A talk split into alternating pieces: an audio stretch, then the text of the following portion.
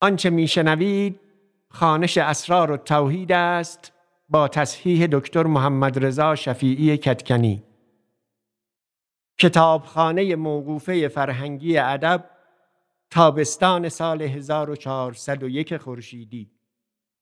در خانش این متن مواردی چون اعداد عربی نام بعضی کسان و جایها و بعضی موارد دیگر را که در دوران ابو سعید رایج بوده است و ما اینک به آن دسترسی نداریم به گونه ای خانده ایم که به گوش مخاطب امروز آشناتر است و موجب وقفه در درک متن و پیگیری روایت نمی شود. همچنین ترجمه آیات و عبارات عربی هر بخش را پس از پایان یافتن خانش آن بخش آورده ایم.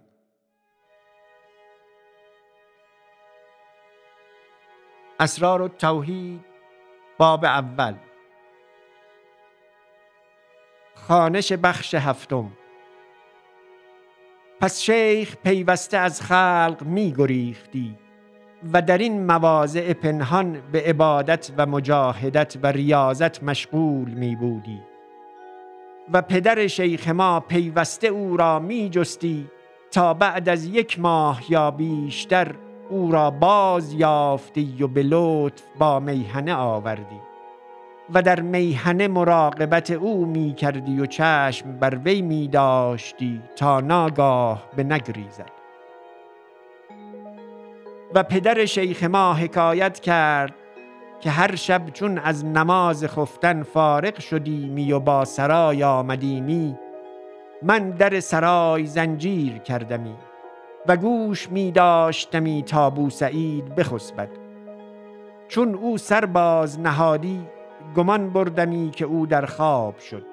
من نیز بخفتمی. شبی نیم شب از خواب در آمدم نگاه کردم بوسعید را بر جامه ندیدم. برخواستم و در سرایش طلب کردم. نیافتم. به در سرای شدم. در به زنجیر نبود. باز آمدم و بخفتم. و گوش می داشتم. به وقت بانگ نماز او از در سرای در آمد آهسته و در سرای زنجیر کرد و با جامه شد و بخفت. چند شب گوش داشتم هر شب همچنین می کرد. و من این حدیث بر وی پیدا نکردم و خیشتن از آن قافل ساختم. اما هر شب گوش می داشتم.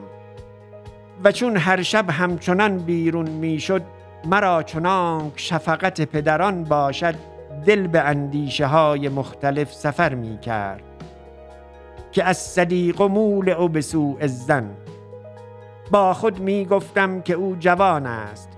نباید که به حکم الشباب و شعبت من الجنون از شیاطین انس و یا جن یکی راه او بزند.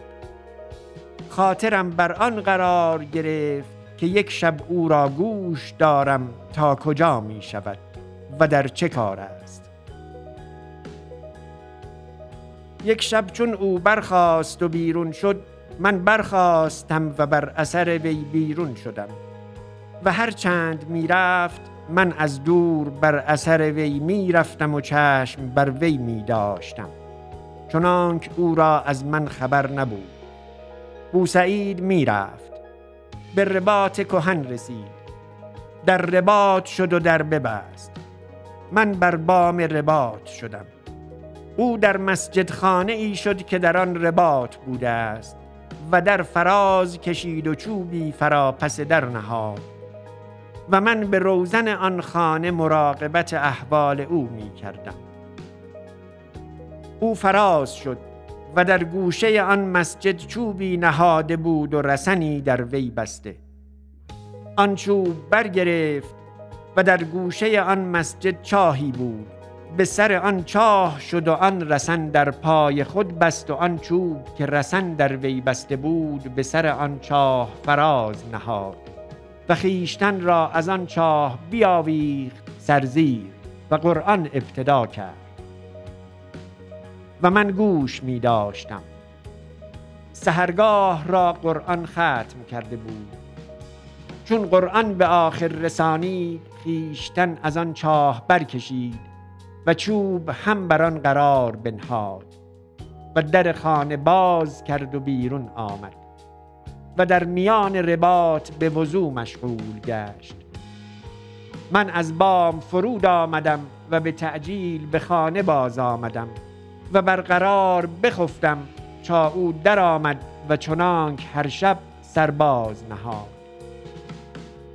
وقت آن بود که هر شب برخواستمی من برخواستم و خیشتن از آن دور داشتم. و چنانک پیوسته معهود بود او را بیدار کردم و به جماعت رفتیم. و بعد از آن چند شبها او را گوش داشتم همچنین می کرد و مدتی بر این ریاضت مواظبت نمود و پیوسته جاروبی برگرفته بودی و مساجد می رفتی و زعفا را بر کارها معونت می کردی و بیشتر شبها در میان آن درخت شدی که بر در مشهد مقدس است و خیشتن بر شاخی از آن درخت افکندی و به ذکر مشغول بودی در کل احوال. و در سرماه های سخت سرد به آب سرد غسل کردی و خدمت درویشان به نفس خود فرا کردی. و در میان سخن بر زفان شیخ رفته است که روزی با خود می گفتیم که علم و عمل و مراقبت حاصل آمد. اکنون غیبتی می باید از این همه. در نگریستیم این معنی در هیچ چیز نیافتیم مگر در خدمت درویشان که اذا اراد الله به عبد خیرا دله علی ذل نفسه. پس به خدمت درویشان مشغول شدیم و جایگاه نشست و مبرز و متوضای ایشان پاک می کردیم و زنبیلی برگرفتیم و بدین مهمات قیام می نمودیم. و خاک و وحشتها بدان زنبیل بیرون می بردیم چون مدتی بر این مواظبت کردیم و این ملکه گشت از جهت درویشان به سؤال مشغول شدیم که هیچ چیز سخت تر از این ندیدیم بر نفس.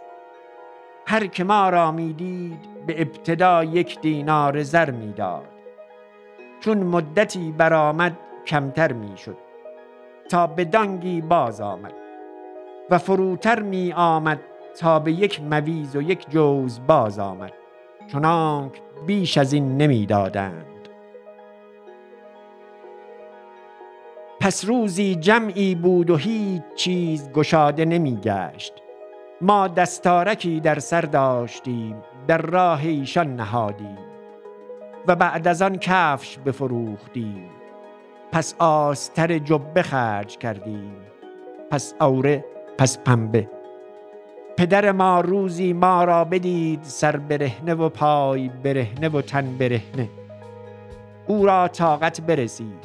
گفت ای پسر آخر این را چه گویند؟ گفتیم این را تمدان میهنگی گویند. پس شیخ ما پیوسته مساجد به دست خیش می‌رفت و جاه خیش برای درویشان و برای خلق می کرد و اگر همه به گرده نان یا به لغمه ای بود. و چون چیزی بر وی مشکل شدی پای برهنه به نزدیک پیر بلفضل حسن شدی به سرخس. و واقعه عرضه کردی و اشکال برداشتی و باز آمدی.